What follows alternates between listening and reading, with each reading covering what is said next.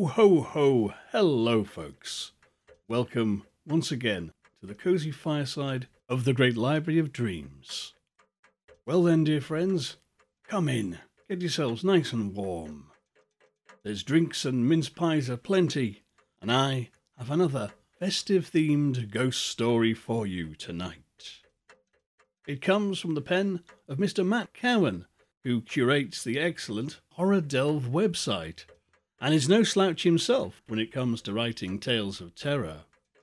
Tonight's story first appeared in 2013 in a little anthology of festive horrors called O Little Town of Deathlehem, a collection of new festive frights published by the Grinning Skull Press and with all proceeds going to charity. Indeed, it is still available and it has several companion volumes too. So, if you fancy some tales of terror and also chucking some money to deserving causes at the same time, do investigate the Deathlehem anthology series. Well, then, dear friends, come, take your places by the fire. It is a very cold night. It's snowing heavily outside, and it's the perfect night for this particular Yuletide tale of terror which in more ways than one summons up the spirits of the season.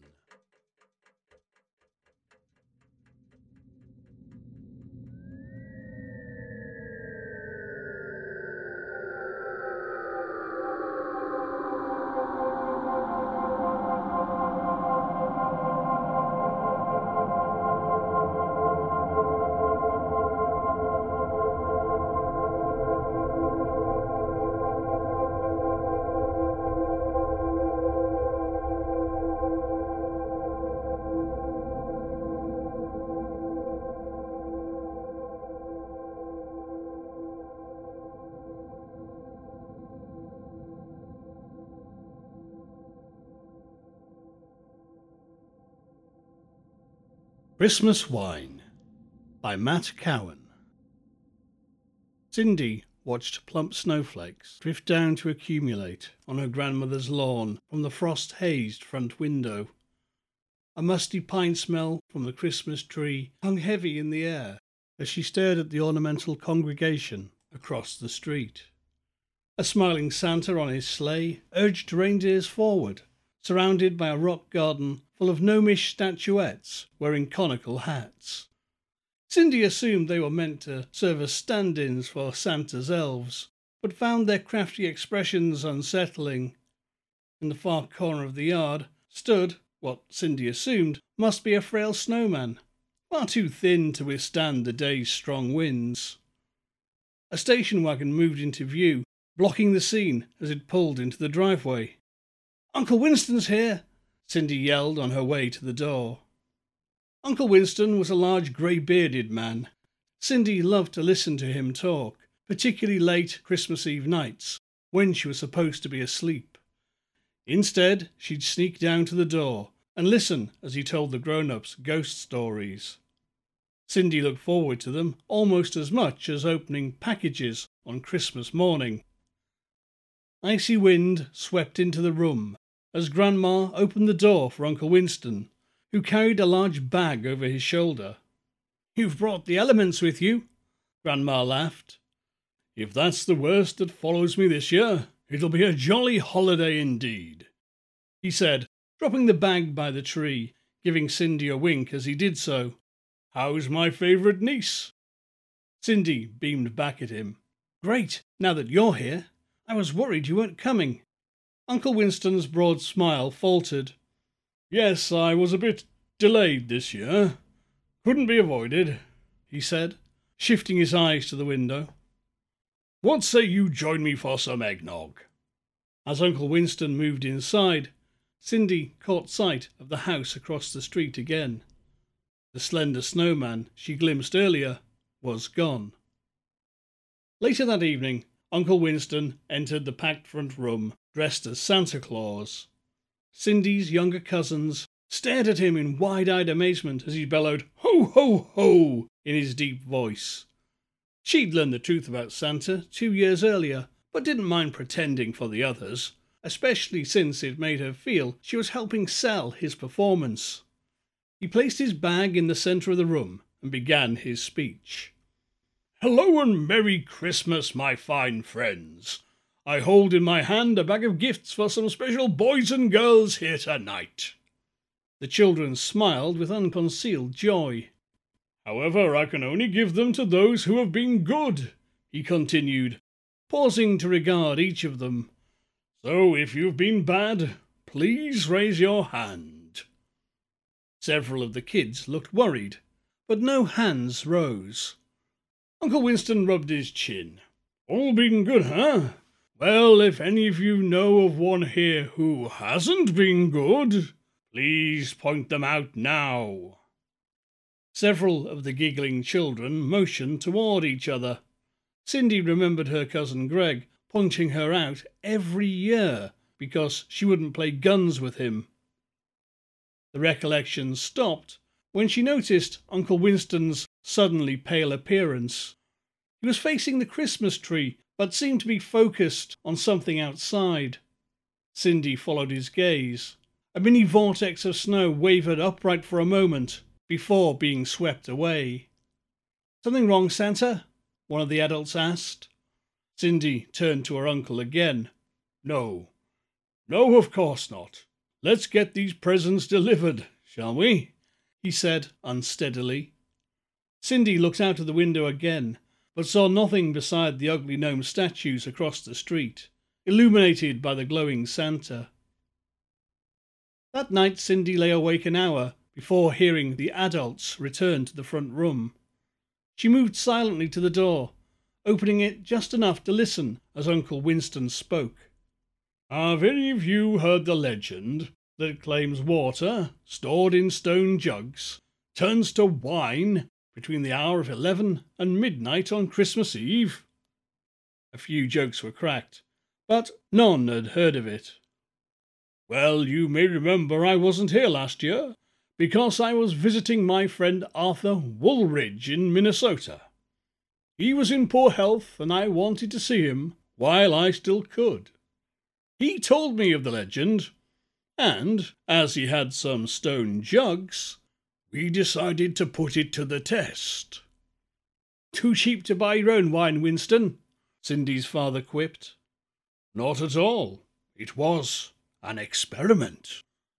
Anyway, we filled two quart sized stone jugs with tap water then sat before the fireplace, regaling each other with tales from our adventuresome youth until the clock chimed eleven.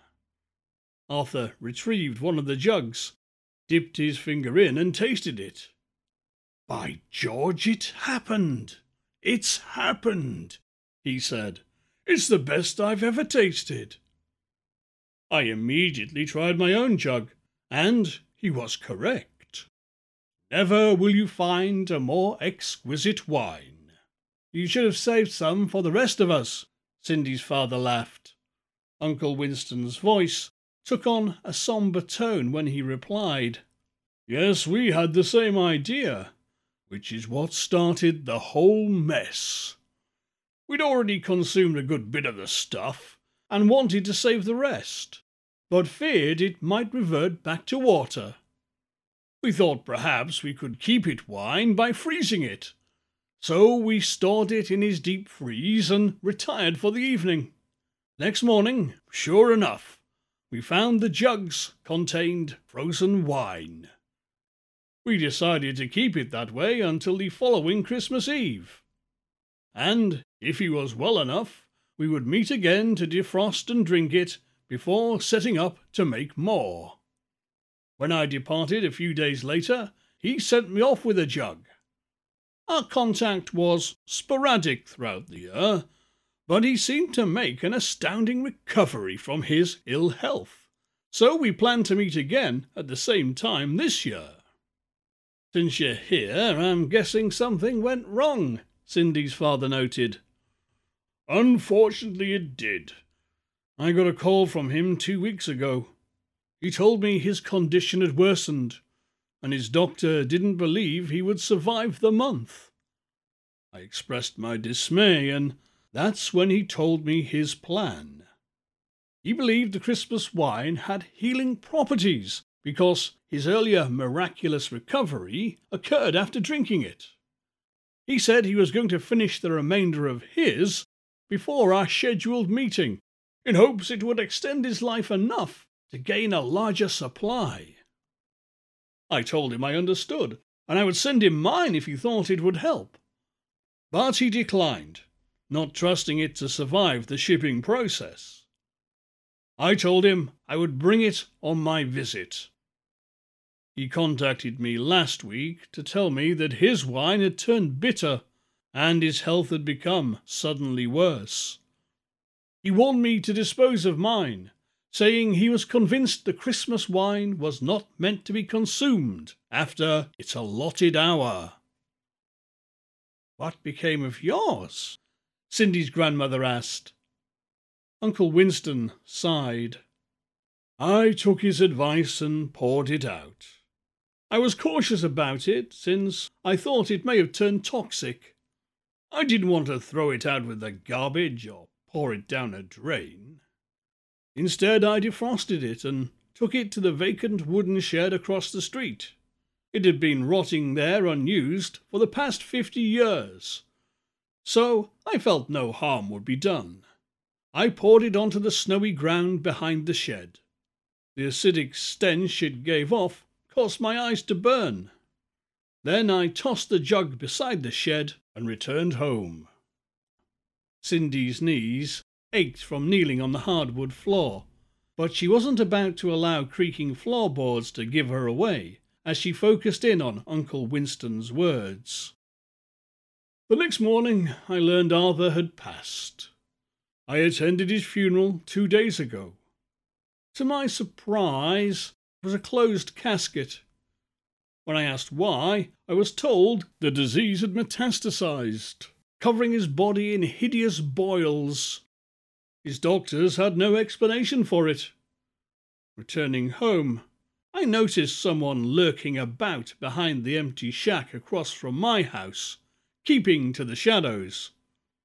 I couldn't make out much beside an emaciated form. I assumed it must be one of the teenagers from down the street, sneaking a smoke away from his parents. That night I was awakened near midnight by a furious rapping at my front door. I ignored it and went back to sleep. The next morning, when I went to retrieve my paper, I found the empty stone jug smashed to pieces on my porch. No one could have known it was mine. I thought of the straggly fellow from the previous day and felt an unreasonable fear that he, whoever he was, had been the one knocking.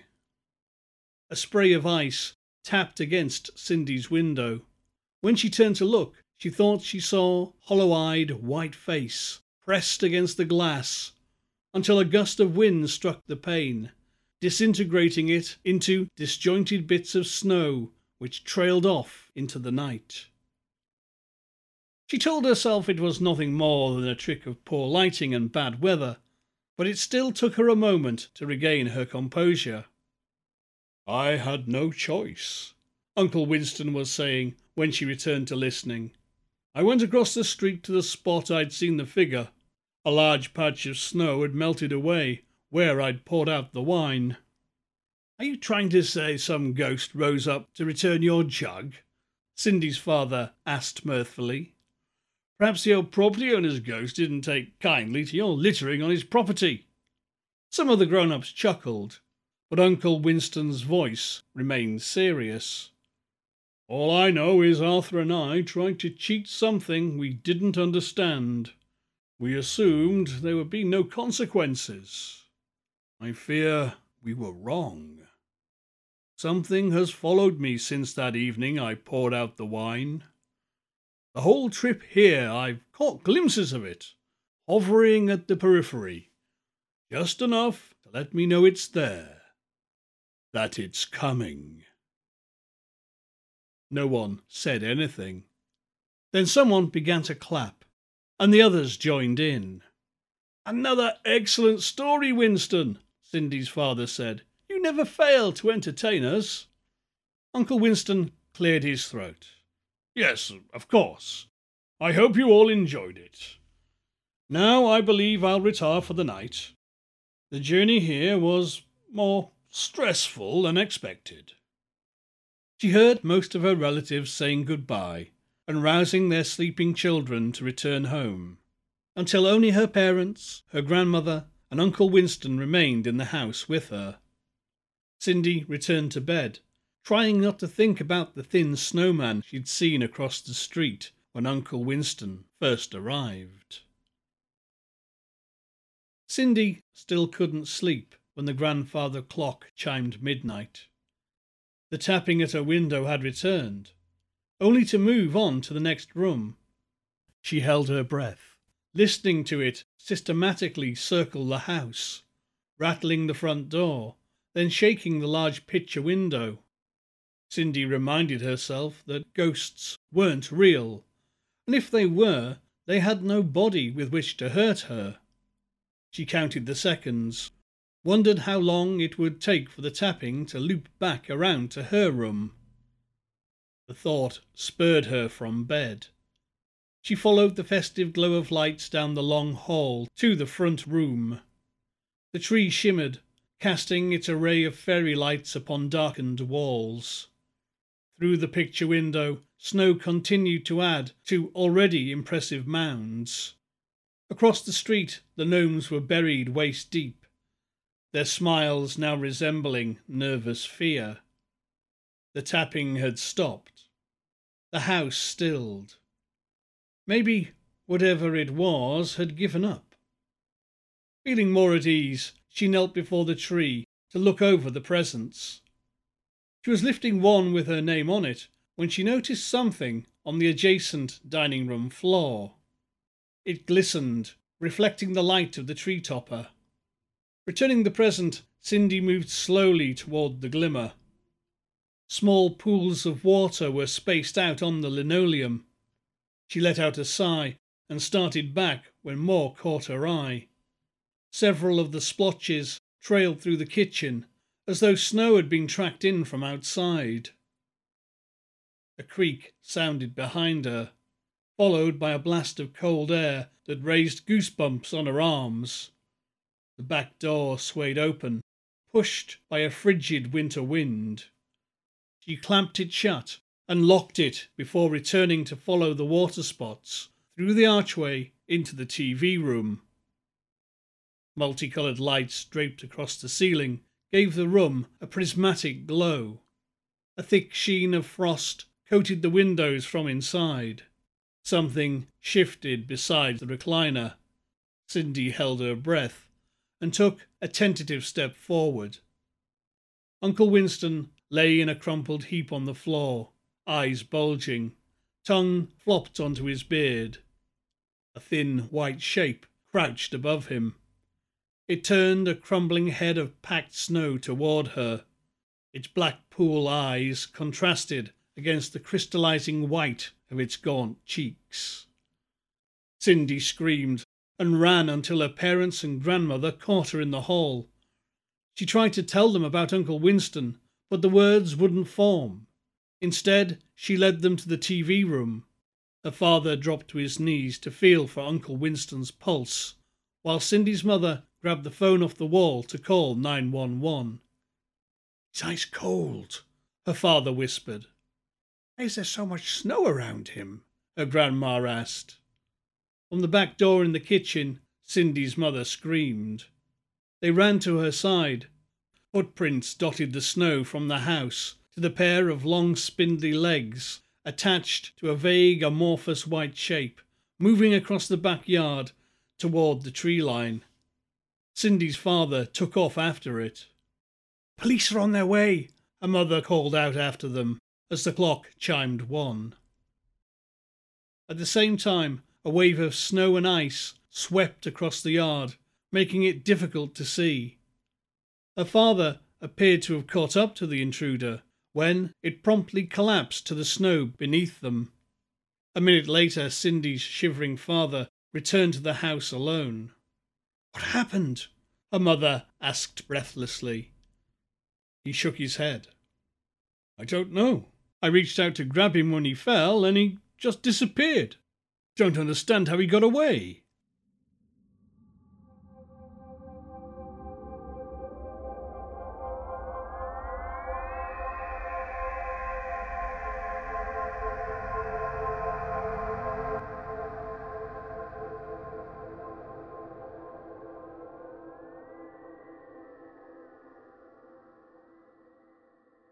Thirty years later, Cindy stood beside her father's hospital bed and touched his arm. Linda, uh, he said, groggy from sleep. No, it's Cindy. Oh, sorry, dear. Where's your mother? Cindy paused before answering. It's just us these days, Daddy. He looked confused a moment. What time is it? Eleven o'clock, she said, moving from the bed. In an hour, it'll be Christmas. The father shifted in his bed with a groan. Afraid I'm not up to celebrating this year. Cindy returned to his side with a styrofoam cup. We'll worry about that later. Right now, you need to drink this.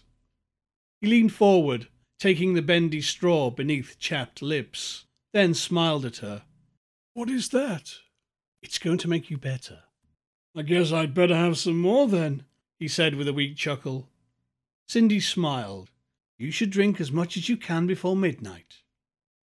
With another sip, a little colour returned to his cheeks. Why before midnight?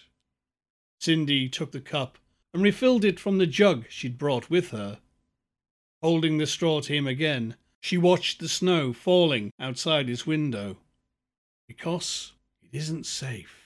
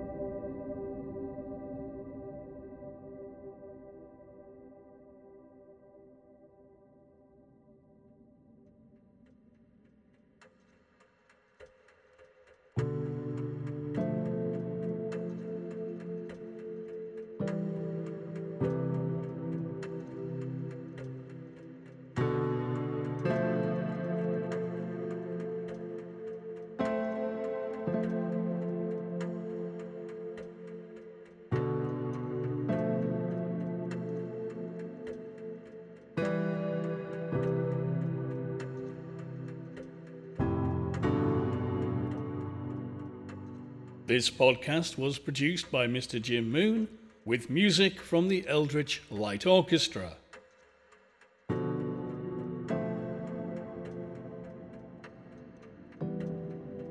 If you enjoyed this show, please consider leaving us a review or a rating so other people can find it. If you really like the show, consider buying us a coffee at ko-fi.com slash hypnogoria or becoming a Patreon at patreon.com slash hypnogoria, where subscribers can get exclusive new shows every month and access the Patreon's only podcasting vault. For more nonsense, call into our site hypnogoria.com, where you can find all manner of essays and articles on the weird and the wonderful, plus my other podcasts, plus links to YouTube and all the usual social media gubbins. This has been a Great Library of Dreams production.